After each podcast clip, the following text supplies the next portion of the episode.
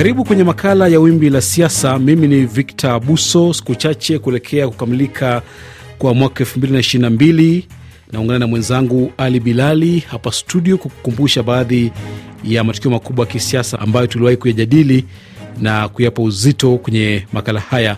Karibu sana Bwana Ali Bilali. Shukran sana Victor Abuso. Nam, tuanzie kule nchini Ufaransa. Mwezi Aprili ulikuwa ni mwezi wa uchaguzi wa urais katika taifa hilo la bara Ulaya. Rais Emmanuel Macron aliyekuwa anasaka mhula wa pili alifanikiwa kumshinda mpinzani wake Marine Le Pen kwa kupata asilimia 58.5 dhidi ya Marine ambaye alipata asilimia 41.4. Baada ya ushindi huo wa uliofanyika katika duru ya pili, Rais Macron alikuwa na kauli hii: Ninawashukuru nyote kwa ujumla, Wafaransa, wanawake kwa wanaume, ambao waliniamini duru ya kwanza na hatimaye duru ya pili wameniamini. Hatimaye ninawafikiria wale waliompigia kura Bi Le Pen ambao najua ni namna gani wamekata tamaa. Kuanzia sasa, mimi sio tena mgombea wa kundi fulani, bali ni rais wa wote. Nam, uh, huyo ni Rais Emmanuel Macron na Bilali ulimtafsiri mwenyewe. ulikuwa ni uchaguzi muhimu sana kwa Rais Macron kabisa. Kinyang'anyiro kwa kweli kilikuwa cha kuvutia kiasi kwamba hata ushindi huo haukutarajiwa. Ilitarajiwa labda angeshinda kwa kura chache, lakini matokeo yakawa ni kura akashinda uh, kwa hamsini na nane nukta tano. Kwa hiyo ilikuwa ni furaha kubwa sana kwake. Nam, bila shaka. Na kule nchini Marekani kulikuwa ni pia mwaka mwingine wa uchaguzi, lakini ulikuwa ni uchaguzi wa katikati ya mhula. Kila baada ya miaka miwili uh, baada ya uchaguzi wa urais kule nchini Marekani huwa kuna uchaguzi ambao unaandaliwa kwa lengo la kuwachagua wabunge ama wawakilishi na baadhi ya maseneta pa na, na, na magavana.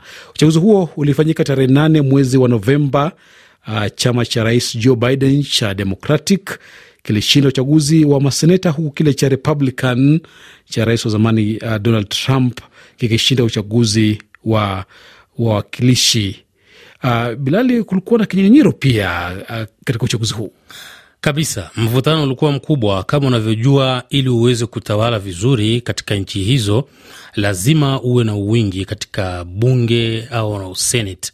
Lakini sasa ilivyokuwa, uh, rais Biden alikuwa anahitaji kupata uwingi katika pande zote, bunge na senate, na ndio maana ikaonekana kwamba kuna kinyang'anyiro kikubwa sana baina ya Republican na Democrat na Rais Biden alisema kwamba licha ya kutofanya vizuri katika uh, matokeo ya wabunge ama wawakilishi, aliyepata ushindi mwembamba katika bunge la Senate na kusema kwamba ilikuwa ni siku njema kwa demokrasia nchini Marekani. Demokrasia yetu imekuwa ikijaribiwa katika miaka ya hivi karibuni, lakini wananchi wameongea kupitia kura na kuthibitisha kwa mara nyingine kuwa sisi ndio demokrasia. Tumeshuhudia pia wengi wakijitokeza kupiga kura, na msingi umeonekana kwa wapiga kura, wafanyakazi, maofisa wa uchaguzi ambao walifanya kazi yao na kutimiza wajibu wao, na huu ndio ushahidi kwa watu wa Marekani kwamba wakati wachambuzi na vyombo vya habari walitabiri kuona rangi nyekundu ikitawala, nadhani hilo halijatokea.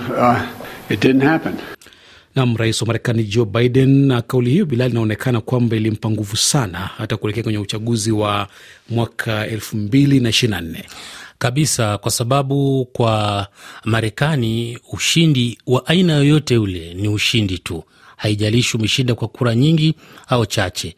Kwa hiyo ushindi huo umempa, na, umempa nguvu kubwa sana Joe Biden kuweza kujihakikishia uh, madaraka kuelekea katika uchaguzi mkuu miaka miwili ijayo.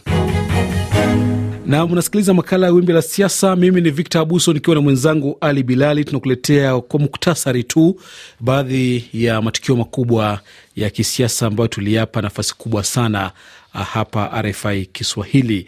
Tugeukia barani Afrika, macho na masikio yalielekezwa nchini Kenya mwezi Agosti wakati wa uchaguzi mkuu wa taifa hilo. Mamilioni ya wapiga kura walijitokeza tarehe tisa mwezi wa nane kumchagua rais wa taifa hilo, kinyang'anyiro kikiwa ni kati ya William Ruto ambaye wakati huo alikuwa ni naibu rais na Raila Odinga, mwanasiasa wa kipindi kirefu sana kule nchini Kenya. Baada ya wananchi kupiga kura, Ruto alitangazwa kuwa mshindi na alitoa kauli hii: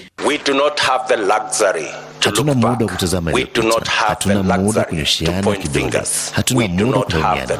Lazima tuondoe tofauti na kufanya kazi pamoja. kuhakikisha Kenya inakuwa na demokrasia yenye ustawi. Na matokeo hayo hata hivyo yalipingwa na Odinga ambaye alikwenda katika mahakama juu, lakini majaji waliamua kwamba hapakuwa na ushahidi, hakuwa na ushahidi wa kutosha kubadilisha ushindi wa Ruto. Na kabla ya kwenda mahakamani alikuwa na kauli hii: tumegundua hitilafu ambayo imefanyika katika IBC ambayo imejaribu kutaka kukiuka yale ambayo Wakenya wenyewe walikuwa wamefanya. Tumeona yale ambayo imefanywa na yule mwenyekiti wa tume ya uchaguzi Bwana uh, Wafula Chebukati kwa kujaribu kupindua ili uamuzi wa Wakenya. Anafanya hivyo bila kushauriana na wale wenzake ambaye wako pale pamoja naye katika tume ya uchaguzi.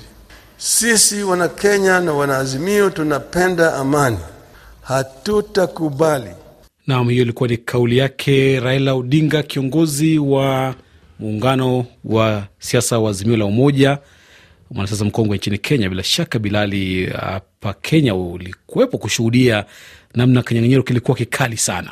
Hakika Victor Abuso, kulikuwepo na mvutano mkubwa sana baina ya pande mbili, ikiwa ni muungano huo uliotaja wa Raila Odinga, lakini pia uh, muungano wa uh, Kenya Kwanza, na kama tulivyoshuhudia, kulikuwepo na malalamiko makubwa hata wakati wa kupiga kura na baada ya kura yenyewe kulikuwa na mvutano wa hapa na pale.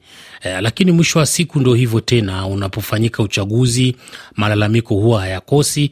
Eh, lakini mwishowe mshindi hutangazwa na upande wa pili mpinzani uh, hana budi kuweza kusalimu amri na kuweza kuelekea katika mkondo wa kuhakikisha amani na usalama vinadumu nchini.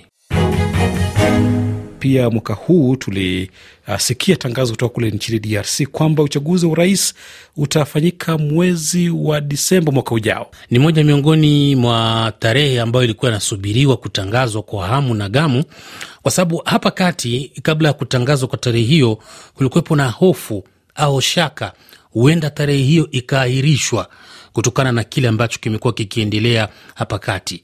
Lakini baada ya kutangazwa kwa tarehe hiyo, na hata kama ulivyosikia, kama ulifuatilia, baadhi ya wanasiasa walijaribu kuchambua na kuonyesha kwamba huenda ha, licha ya kutangazwa kwa tarehe hiyo, kwa baadhi ya vitu ambavyo vinatakiwa kufanyika hapa kabla kufikia tarehe hiyo, huenda ikaahirishwa, lakini tusubiri tuone, kwa sababu muda bado ni wa mwaka mzima tuone nini kitatokea hapa uh, ili kuhakikisha uh, mafanikio yanashuhudiwa kuelekea katika uchaguzi huo. Nam na kwingineko barani Afrika, raia wa Angola tarehe 24 mwezi Agosti nao walishiriki kwenye uchaguzi wa kumtafuta rais wa taifa hilo, uchaguzi ambao ulimpa mshindi Jao Lorenzo wa chama cha MPLA kuongoza tena kwa mhula wa pili.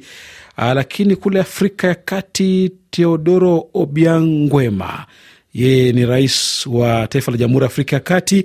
Baada ya kuwa madarakani kwa zaidi ya miaka arobaini, alichaguliwa tena na wananchi wa taifa hilo. Ni mmoja miongoni mwa viongozi ambao wamekaa madarakani kwa muda mrefu barani Afrika. Ilitarajiwa huenda labda kungeli jitokeza labda sura nyingine mpya au kupitia chama chake angeandaa mrithi wake na kuweza kumwandaa kwa ajili ya uchaguzi huu, lakini sivyo ilivyokuwa.